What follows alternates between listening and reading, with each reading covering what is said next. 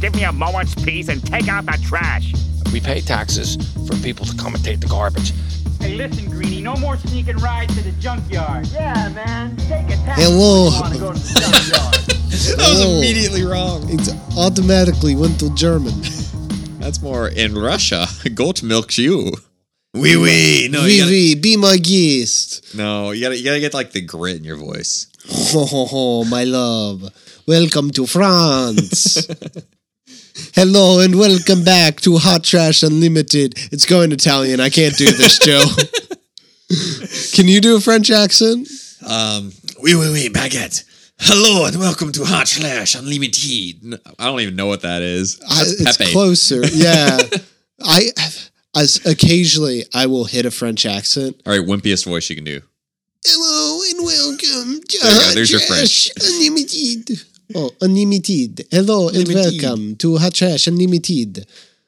Uh, where we go to our living room and we watch all the movie. Oh, oh, I can do it now. Hello and welcome to Hot Trash Limited. The show with me, Caleb, And me, Joe. go to the go to the couch and watch the movies from Joe's childhood that he does not uh, know if anyone else knows It's going about. back to Italian. Yep, You're doing nope. the hand signals and everything. All Europeans are the same. yeah, welcome to uh, another special episode of Hot Trash Unlimited where we don't see a, a new movie. We, we, we, we go back a couple years and see an old one. More than a couple this time. Yeah, this is the oldest movie we've ever talked about on the podcast. Uh, 1964's Gay Purr-ee. 60 years ago. Yeah, That's kind of wild. starring one Judy Garland. Oh, yeah. And directed by one Chuck Jones. Uh, it, it was written by him. Oh. It was directed by Abe um, Levitow, Lincoln. who was yeah Abe Lincoln. That's how old it is. He did some of the Mr. Magoo stuff around Oh, that okay. time, and I think he also did some other Warner Brothers stuff. But it's carrying a lot of the DNA of like Warner Brothers animation, but in a very different package. without being like Warner Brothers. 'Cause Warner Brothers just distributed it. They didn't. They weren't the uh, the makers. yeah, but you can see that Chuck Jones influence. Oh yeah, no, it's definitely there. The the proto Looney Tunes like aesthetics. Yeah. So this is this is a movie you grew up watching all the time as a kid. over and over and over again. But we still the VHS is still at my parents' house. Yeah. I'm a little disappointed that we can't watch that, but we do not have a VHS, VHS player. nor was I willing to buy one for this viewing experience. No. And we've kind of gotten to that point where you can't just easily go to the thrift store and get one anymore. Mm-mm. Like 10 years ago, we could have done that, but Also, the fact that like every time you play a VHS, you're destroying it slowly. oh, that's part of the beauty of it.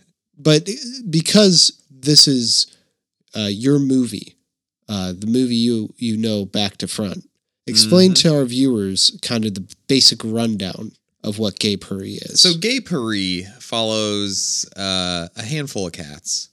We got Mewsette, the main character, voiced by Judy Garland. She's uh, like a snobby, she's raised on a farm, but she's like, I can be so much more. I'm not a cat, I'm a feline.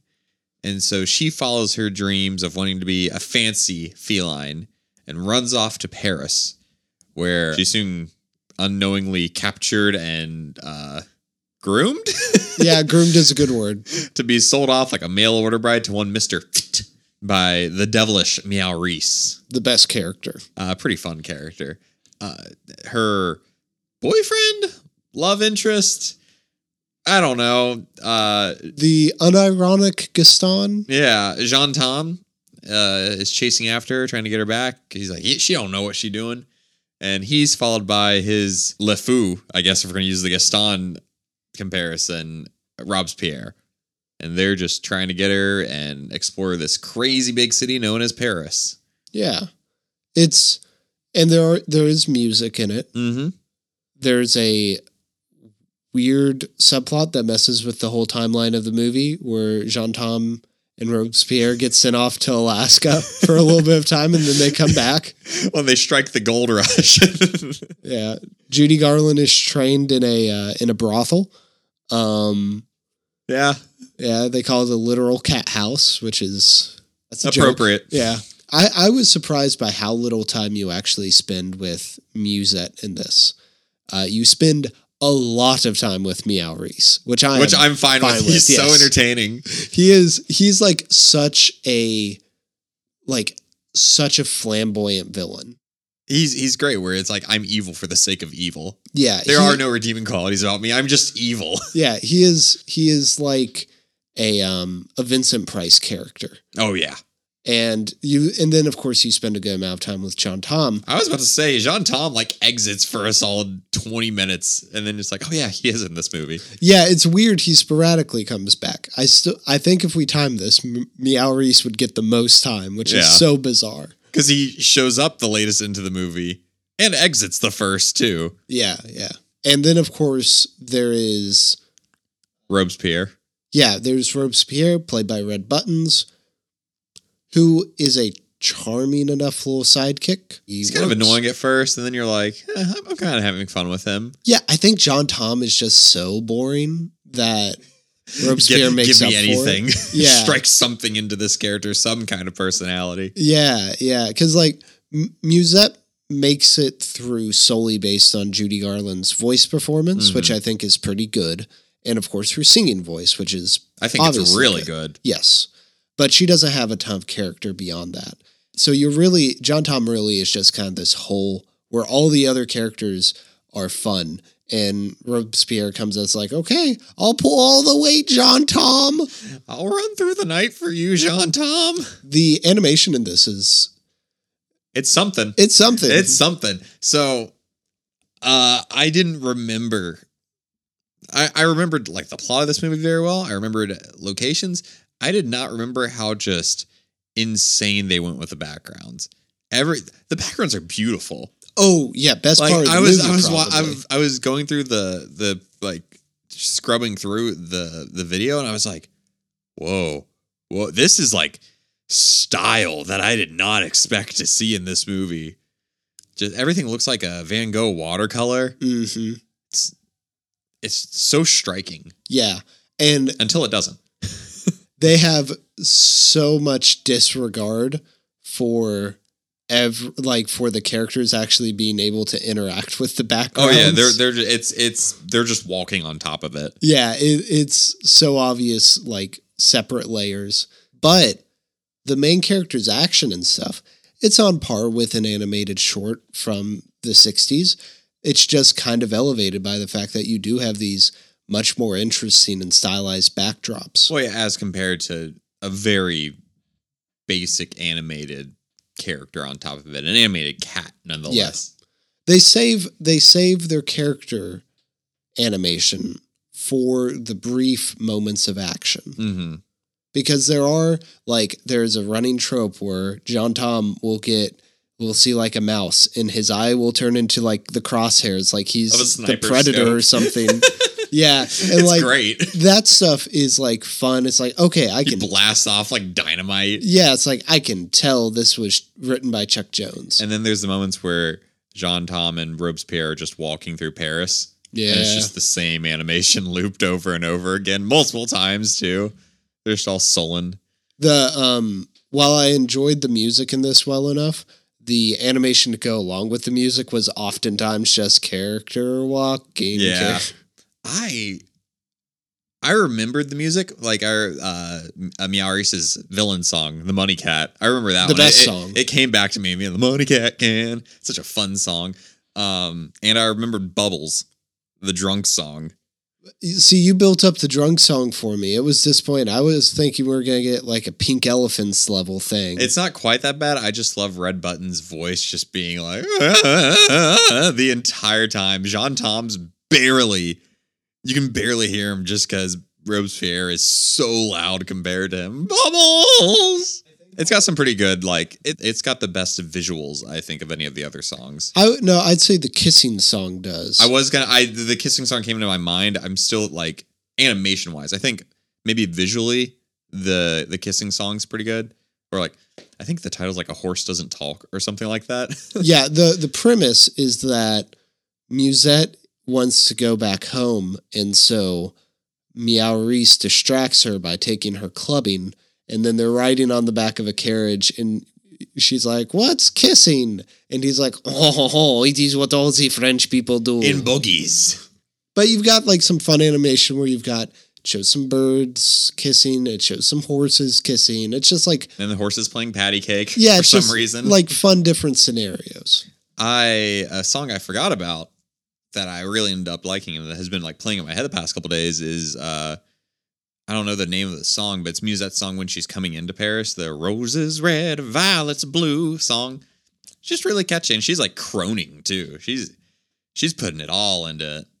Yeah, I'm. This was, of course, released uh, not too long before um, uh, her death, Judy Garland's death, and so I was. It just kind of emphasizes how disappointing it is that she never got to do more voice acting because she is very talented here. Yeah, I think she's pretty at home in Yeah. the maybe not the character, but just in the booth. Oh yeah, uh, imagine her in a Disney movie. Mhm. It'd be great. She'd fit right in with like the Wolfgang era Disney movies. Yeah.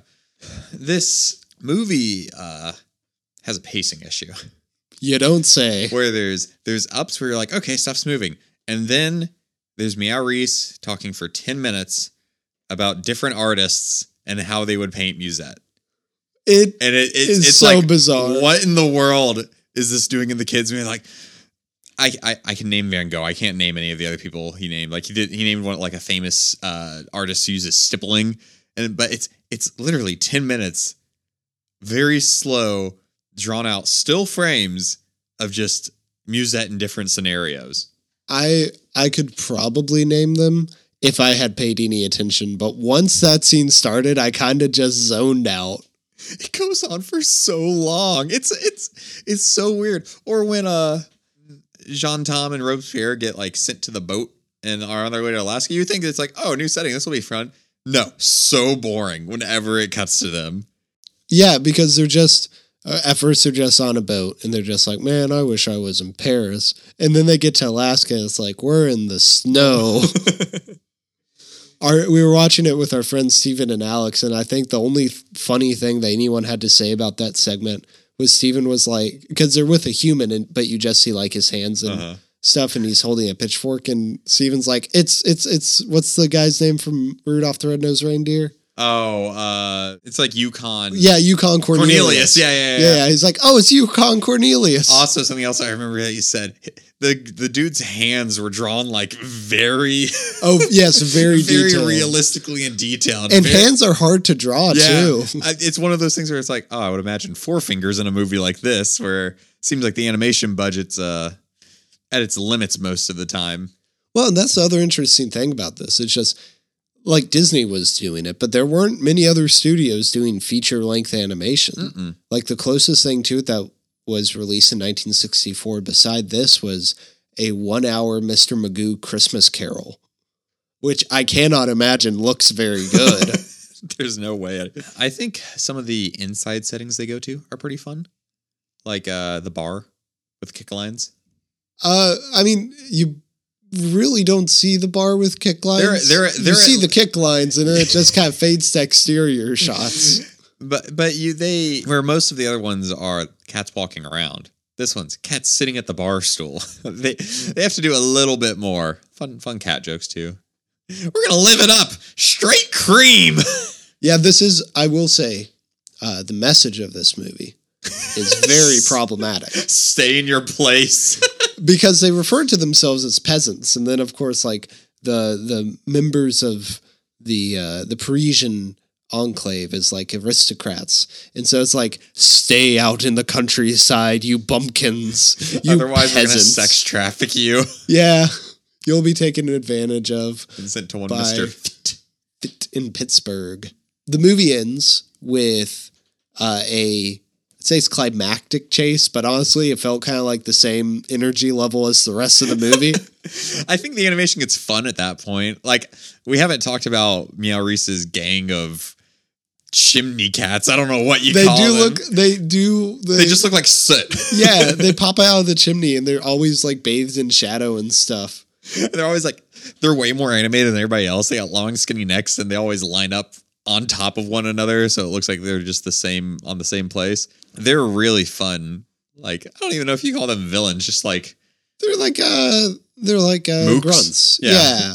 Yeah. They're really fun uh, through the Money Cat song when they're just playing with like they're what's that called? Cat's Cradle. Yeah, they're, playing doing- Cat's Cradle. They're playing together. Cat's Cradle and they're just like stealing it from each other. And then in the uh the final fight where they they're all like uh they're all stacked on top of each other to hold John Tom against the ceiling like underneath the train door. It's fun stuff. I really like the the chimney cats. Yeah, they're fun. But so there's this big chase. Eventually, John Tom gets there and he he cross eyes, uh, crosshair eyes, uh, Meow, Meowrice, and they end up sending him in uh, Mewsette's place to Pittsburgh, and they all live a happily ever after. Going, I guess, going back to the Parisian country. Maybe or maybe they just stayed in Paris. Yeah, maybe they didn't learn their place, and we'll have to wait till Gay Gay Purr-ee two. which I wanted so badly. So, what was it like revisiting this movie from your childhood? Most things stood out, or like not stood out. Most things lined up with what I remember. Like I saw that movie so many times, so it wasn't too much plot points that I was forgetting. Like I'd forgotten about the whole Alaska side quest, but I remembered it when it started happening. I was like, "Oh yeah, Yeah, this does happen." yeah. It's really boring. Did you remember the edutainment section with all the painters? Yeah, I remember that. I knew that was coming, and when it happened, I was like, "Oh no!" I definitely remembered that. Yeah, everything lined up. I forgot that I was like, "Wait, this actually isn't that bad." I was expecting it to be a lot worse than it actually was. Well, this movie flopped when it was released, and no one else remembers it beside you. Um, so it would make sense for this to be a bad movie. But you get there and it's like, nah, it's fine. You know, it's there's some impressive stuff here. There's some good performances. The problem, Some fun animation, some good songs. yeah, I think the problem with it is one, it, it feels twice as long as it is. Yeah, it's only an hour twenty. But and part of this might have been because we were watching it at the end of the day and we were all a little hungry. It it was a journey to go through. Once again, mentioning our boy Steven, he related it to like how someone who takes DMT can like live out a lifetime in a couple minutes. Yeah, it kind of felt like that. I, I think that also has to do a lot with the disjointed storytelling and how much like Reese is fun to focus on. He's not the driving part of the plot though. The main No. characters are not on screen that much. Well, and then you do have like as fun as most of it is, you do have the edutainment section, you do have the Alaska section. Like um but I think the other thing You have the kick line section where it's just a montage of kick lines. Yeah. I think the other thing though is just like animation, you know, eh, why would this be what people remember from from all the cool stuff that was has been released over like the past 50 years of animation. Yeah. No, there's a reason why it doesn't stick out for sure. Yeah. I still find it hilarious that I'm like the only person in the world that knows about this movie. Well, now at least a couple more people do because they listen to this this podcast. Um, I, I just as a formality, I have to ask Joe: Is this hot trash? No. Okay, I don't think so either. So, it's it's uh were you kind of hoping it would be? No, I was I was hoping I I was hoping the parts I remember being fun as a kid would be funnier as a as an adult, and they are. I, Yeah. The, the sniper crosshairs is hilarious. And you're able to bring in some jokes that you weren't able to do as a kid. Yeah, parts that I thought were hilarious as a kid aren't anymore. Like when John Tom's just like stretching in the morning. It was something that I loved as a kid. I was hoping he would do it more times in the movie, and he didn't. So I would always rewind the tape to get back to that part. But it's like it's such a whatever scene, I, and I like that I'm able to appreciate those backgrounds because that's Yeah. definitely not something I would ever notice as a kid. Yeah. If you're a fan of animation uh, and you have a spare hour and a half, go look this up. I I can't imagine it's too hard to find. it's everywhere. You got to pay for it, but it's everywhere. I'm sure there are ways around that. Oh, there definitely are. I don't feel bad about you cheating Warner Brothers out of this movie from 1964. It did recently get a uh, 4K release. I mean, yeah, 4K. Why on earth? uh, those backgrounds would look even prettier in 4K. The foreground animation would probably look just as like underwhelming in 4K. It's. I think it's worth it. Yeah, if you're a fan of like just the history of animation and stuff, seeing all this proto, like very proto, just WB iconography, and even like you know, it's the go-to thing to be like, wait a minute, Aristocrats is a movie, and it's like this kind of did it like way before it. Yeah, too. Like, yeah. it's all ten years before it. Yeah. I don't know if this was just boiling in the background of those Disney animators' heads or if it's just this is all such generic animal stuff to do that you'd you'd recycle it. But Good time nonetheless.